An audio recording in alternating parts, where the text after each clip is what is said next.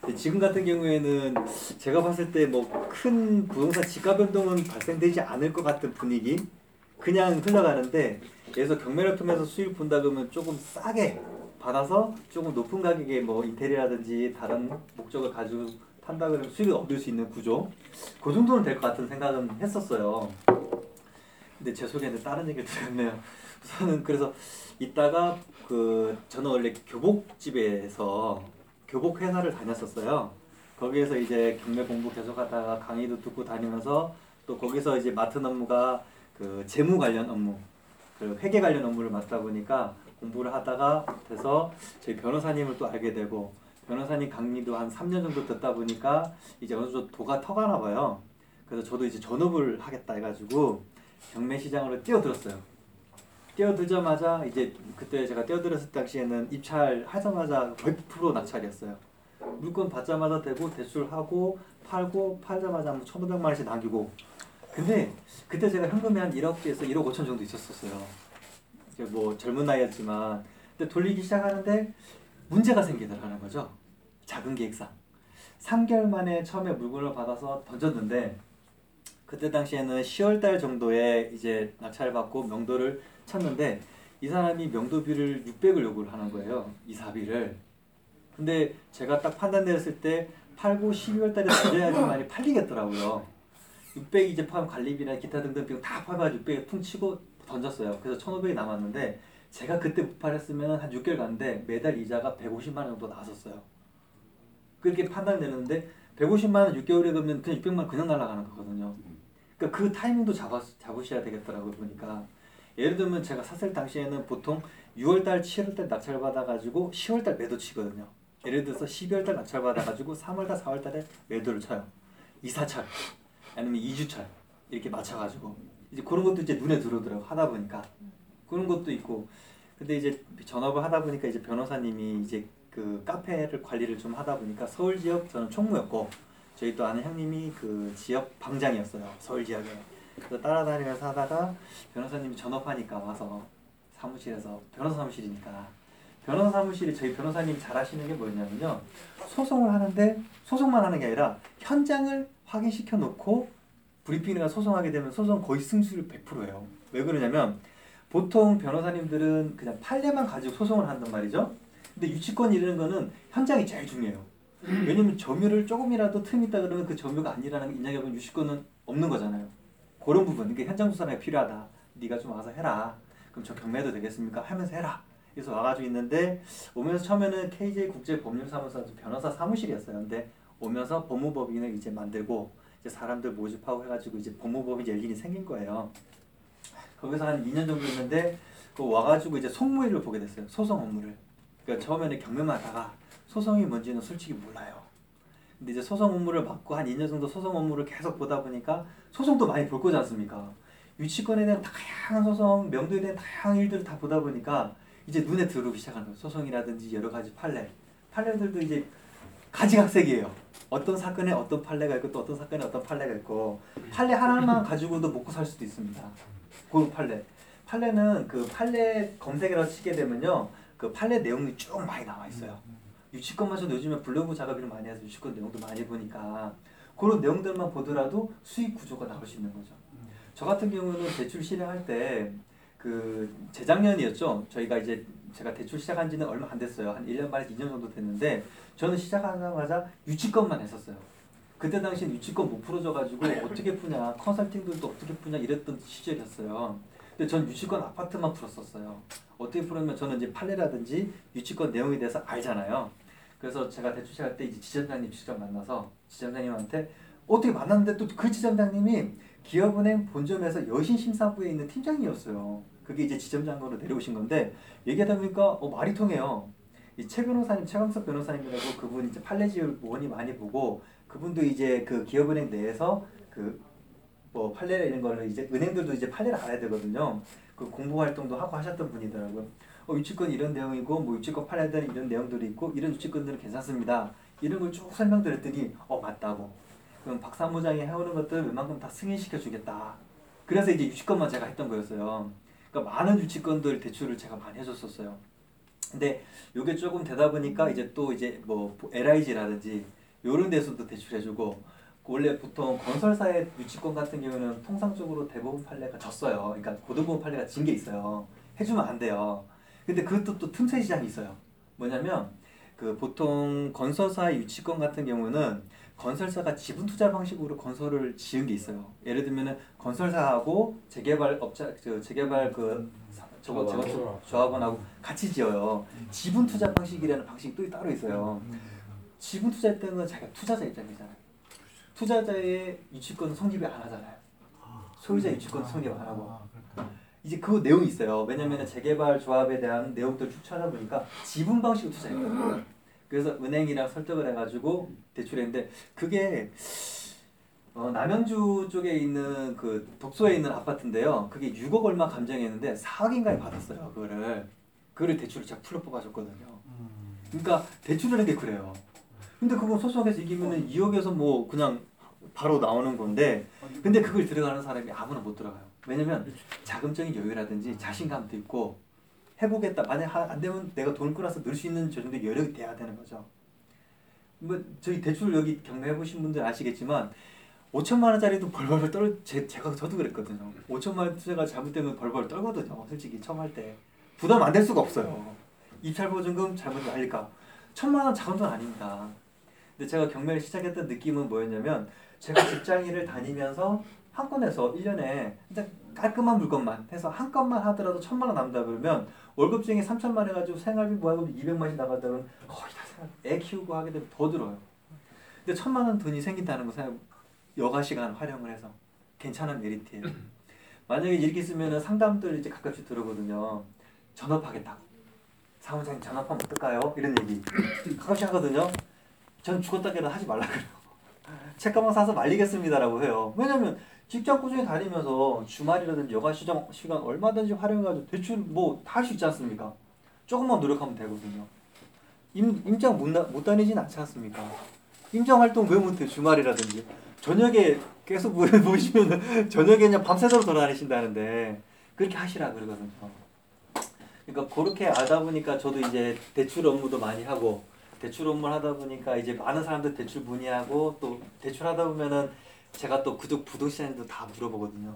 또 카페 회원들이 받아 보니까 그러면 이제 시장 돌아가는 사항이라든지 또 네, 소송하다 보면 소송에 여러 가지 소송들이 있고 투자하는 사람도 여러 가지 투자하는 사람도 있잖아요. 그런 걸 많이 듣다 보니까 이제 언니들이 그냥 잡지식이라 그러죠. 그러니까 뭐 주워 듣는 것들. 왜냐면 제가 실전 아닌데 간접 경험을 많이 가지고 있어요. 그러니까 투자 방법이나 이런 것들도 그러다 보니까 제가 조금 이제 알게 된 거죠. 아, 나도 모르게. 그리고 이제 솔직하게 말씀드리면은 법무법인 열린에서 법무사 사무실을 따로 개설을 했어요. 왕상내 법무사라고 왜냐면은 법무법인 열린에서 법인에서 대출하게 되면은 저희가 뭐한 한 달에 뭐 많게는 300 400억씩 이렇게 대출을 들어왔다 나가는 돈이지 않습니까? 그게 제 게 아니라 타워팰리스 아파트 학교도 오늘도 명도하고 왔는데요. 타워팰리스 20억, 25억, 26억 하지 않습니까? 그거 대출해주게 되면 19억씩 대출을 해주는데 19억짜리 3개만 하더라도 60억이에요. 근데 법인에서 돈이 60억이 나왔다가 들어가든 100억이 나왔다 들어가면 이거 과표를 매출로 잡히잖아요. 법인은 매출로 잡히거든요. 돈이 들어왔다 나가면. 그 매출 잡히면 이거 세무사가 안 되겠다. 안 되지 않습니까? 네. 그거 안 되잖아요. 저한테 만원 저 법인으로 만 원 주는 것도 벌벌해요. 예, 안 되잖아요. 그랬는데 법무사들은 꾸준히 운영했던 그런 것들이 세무서에서 알아요. 법무사님 돈이 단약에 대출하게 되면 들어왔다 나가는 게 알기 때문에 개인 사업자지 않습니까? 인정이 돼요. 그래서 이제 법무사 왕상내 법무사가 따로 만들어라 해서 따로 내고 그래서 이제 대출 업무는 법무사에서 다 처리하는 걸로 하고 소송 업무는 다 열린 쪽에서 하는 쪽으로 그렇게 이제 따로 저는 이제 대출 업무를 책임지고 나와서 별도로 아예 별개예요. 변호사님은 이제 형 동생을 알고 있고 저는 이제 법무사 내에서 이제 별도로 법무사 업무를 보고 있는 거거든요. 법무비는 싸요. 법무비요? 그러니까 제가 해드리면은 이제 기존에 예를 들면 생각해 보십시오. 유치권 대출을 하게 되면 이게 이제 다른 데는 못, 못 하는 거다 그러면 특화가 될 수 있지 않습니까? 그럼 제가 법무비를 얘기해서 50만 원 정도 불러가지고 대출해 드리잖아요. 그럼 비싼데요. 다른 데는 못 합니다. 그럼 다른 데 가겠대요. 알았어요. 이래가지고 또뭐 40만 원에 맞춰드리고 근데 지금까지 해왔지만 저희 카페원들하고 다 대출을 해봤는데 법무비 비싸다 가지고 도망간 사람은 없었던 것 같아요.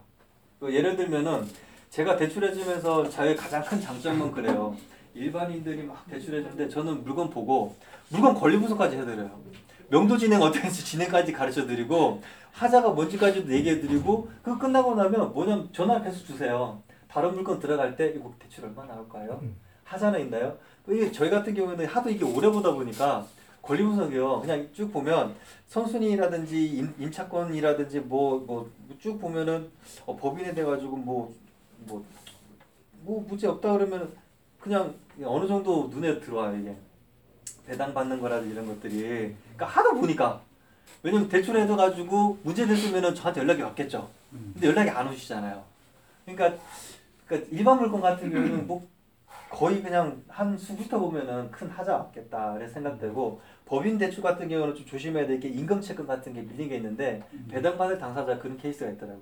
배당받을 당사자인데 임금 채권 때문에 배당을 못 받아요. 그럼 낙찰자가 떠안아야 돼요. 그런 케이스도 있어요. 이렇게 case by case인데 그런 건 좀 조심해서 보셔야 될 부분들. 그리고 뭐 특별하게 뭐 그런 건 없다 그러지만 저기 선순위 임차인 같은 경우도 지금 대출을 또 문의가 왔어요. 선순위 임차인도 대출이 안 되진 않아요. 대출이 가능해요.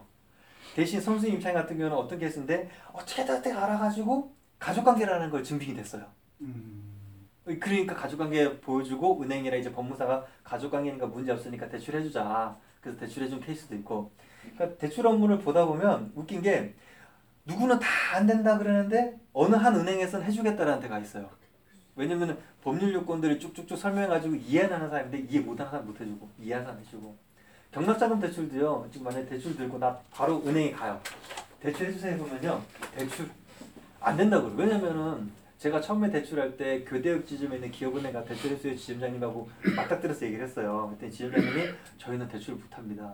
뭐왜 못하십니까? 신용대출만 안 돼요. 왜 못하십니까? 보니까 부담스러워서 자기가 모르고 직원들도 모르고 아무도 몰라요.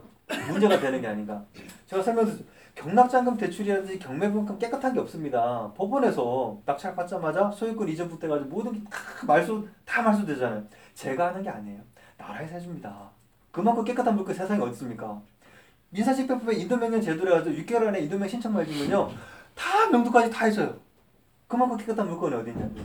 전입세대 열람 뛸 필요도 없어요. 보통 우리 매매할 때는요 법무사들이 뭐냐면요 전입세대 열람을 떼어와가지고 그쪽 은행에다 제출해줘야 돼요. 경매는 해줄 필요가 없어요. 왜 해줄 필요가 없냐? 소유권 이전과 동시에 근저당 들어가죠 대부분 대출하면. 그러면 시점이 언제입니까? 대항력 발생 시점은 이 길이지 않습니까? 등기부 들어갈 때는 그날 당일날 접수가 됩니다. 소유권 이전 당일날. 뭐가 빨라요? 아무리 빨라도 다음날 이 길인데 접수한 날은 그날이지 않습니까? 순위가 빠를 수가 없어요. 그러니까 깨끗한 물건인데 못 해주시더라고요. 그러니까 뭐 비일비재한데 제가 두서없이 말씀드린 것 같은데요. 갑자기 말씀하셔가지고 만약에 어느 항목을 찍어서 뭐 좀 해주셔라 그러면 뭐 그 뭐 케이스 같은 거 대출 케이스라든지 뭐 소송 케이스라든지 이런 거몇 가지 좀 찝어서 해주면 좋은데 갑자기 두서없이 얘기하라 그래가지고 그냥 두서없이 말씀드렸는데요. 예. 뭐 하시다 궁금한 거라도 이런 거 있으면 말씀해 주시면 뭐 케이스라든지 아니면 뭐 수익 내는 방법 그런 방법도 몇 가지들이 있는데 그거 뭐 다음에 뭐 혹시 기회가 되면은 뭐 계속 와주세요. 아이템을 좀 전달해 드리겠는데 우선 저는 그런 일들 하고 있고 그런 케이스들 봐왔고요. 그 지금 사무실은 지금 뭐 서초 교대역에 거기 사무실 거주하고 있고요. 성함하고 전화번호 좀 적어주실래요? 명, 명- 명, 아, 명. 아니, 제가 아, 저기 카페에 다 예, 있으니까. 예, 예. 그리고 저기 그 4층에서 보면 그 정충희 변호사 사무실에 같이 듣기 있는 겁니다. 아 거기 지하 강의실이라고 있는데 예. 강의실 밑에 이제 한 자리 찾아 하고 있고요. 예, 그 안에 오른쪽 아- 오른쪽 예, 그렇죠, 그렇죠. 거기 이제 같이 있거든요. 거기서 이제 강의도 했었고 했는데 또 뭐 기회가 되면 또 가서 하겠습니다. 강의 들어봤잖아요. 예, 이 옆에 구석에 있습니다. 네, 감사합니다. 네. 너무 빠르죠. 감사합니다. 박호식 저 사무장님이시고요. 아이디가 특이해요. 동학도사 앞이 보이시는 건가요? 이게 박호식 조남은 흔한 조남, 부르기 좋은 조남이고 아이디가 동학도사이시고 휴대전화 번호 한번 불러주세요. 010 010 542 하나 542 3 93 23 요즘은 명함보다도 사진을 찍어주면 되죠. 그 바로 그냥 휴대폰에 이렇게 누르는 걸 뭐라 잘하면서 그 연관된 대출에 연관된 경험담을 하나 말씀드릴게요. 저희 회사 일이기 때문에 이게 사실 말씀드리면 안 되는데 법인 대출이 문제가 있는 것 제가 이번에 한번 또 다시 한번 깨달았습니다. 사무장님하고 홍 팀장님하고 이게 의뢰를 하는 과정에서 제가 회사의 자금 담당이 아니었기 때문에 에, 외환은행 지점장님께서 이렇게 하셨는데요. 조금 해프닝이 있었어요. 에, 짧게 말씀드려서 명함을 이렇게 전하는 분들 법원행관 많이 보시잖아요. 그런 명함이 하나 저한테 있었던 것 같았어요. 그래서 한번 법인 대출 됩니까? 딱 여러분들 한번 저 어르신들도 한번 해보셔봐요. 다가왔을 때 법인 대출 됩니까? 물어보세요. 답변을 잘하는 사람은 아 좀 해본 사람이 이게 실력이 있는 사람이라 생각이 되고요. 어 이게 안 되면 이건 분명히 할 줄 모르고 아 우리 잘해요 하고 하면 지가 하는 게 아니고 넘깁니다. 근데 거기에 우리 고모님이 조금 이렇게 현혹하셨던 것 같아요. 그래서 아주 좀 해프닝이 한 번 있었는데요. 우리 사부장님 오신 길을 정말 잘하신 거예요. 정말 법인 대출이나 조금의 선순위에 무슨 문제가 있거나 이런 거 있지 않습니까? 반드시 좀 하고 가셔야 되는 게 지난번 홍 팀장이 말씀하셨던 신당동의 그 맹지 주택 대지권 5점 대지권 6평인데 신당동 그 사거리 가까웠고 그 1926년식이지만 집이 제대로 이렇게 잘 돼 있었어요. 싹 고쳐가지고 맹지라서 대출이 안 된 거를 결국에는 그 홍 팀장님한테 가서 인천저축은행 쪽에서 고금리를 썼죠. 하지만 그게 고금리가 아니라니까요. 그 친구는 몰라서 그래요. 저보다 한 살 어리기 때문에 진짜 그 친구라고 하는데요. 4.3%면 뭡니까? 보험 들었잖아요. 이걸 지가 안 당했으니까 나한테 고금리라고 하는 거예요. 그러니까 제가 저 법무법인 열린 카페에다도 제가 쓴 말이 있어요. 가르쳐주면 한 소리 한다는 게 키컷 홍 팀장님이나 파고식 사무장님 이렇게 알려드리잖아요. 지 고생을 해가지고 그러면 뭐 저당 말소 비용이 많이 들어갔네 뭐가 어쩌네 그러는데 그럼 반대로 얘기자고요. 여기도 상처 여기도 상처 상처난 데가 많으면 외과 수술 집 도울 때그 비용 안 들어갑니까? 경매 물건이 온- 온전하게 저당 말소이 한두 개냐고요. 그렇게 법무사한테 먹고 살지 않습니까? 그 몇만 원씩 붙여서 그러니까 소- 소개시켜주고 한번 한 소리 듣는다니까요. 그럼 네가 해봐 이러면 되지. 진짜 그 소리가 여기까지 나온다니까. 네가 해봐, 네가. 소개해주면 한 소리 들어요. 이런 꼴을 4.3%에 현혹돼서 가서 3.2%까지 된다는 소리에 현혹돼서 갔는데 막상 협상해보니까 4.7%. 보험 들어야 해준다. 아니면 말고 가세요. 예, 팔 벌리세요. 예. 그못 하세요? 아유, 안 되겠는데. 아니 자수한다고 해서 그게 되는 게 아니라니까요. 승인 나야 된다고 하는데. 잔금 미납 일주일 하니까 50만 원 딱. 그냥 증거해버리고 1억짜리 잔금 미납 일주일 이틀 지나서 했더니요. 진짜 50만 원 지나가요. 그냥 그냥. 그러면 그 이자로 따져보세요. 두 달치 이자를 그냥 갖다 주는데. 그런 바탕이 없으니까 현혹되는 분이 이제 처음에 입문하신 분들이 분- 분별력이 없을 거 아니에요 그럼 이제 여기서 만약에 이렇게 말씀드리면 어떻게 보면 약장사하고 똑같잖아요. 누구 약 처방 받아야 된다고. 근데 그래서 소개하기도 싫은데 그래도 웬만하면 좀 그때 사전에 하시는 게 좋다. 명함 받는 거는 저는 하여튼 권하고 싶지 않습니다. 한번 제가 이번에 처절하게 당했어요. 아, 너무 창피해가지고 말을 못하겠어요. 자, 한 5분만 쉬었다가요. 네, 하겠습니다. 화장실 다녀오시고. 네네.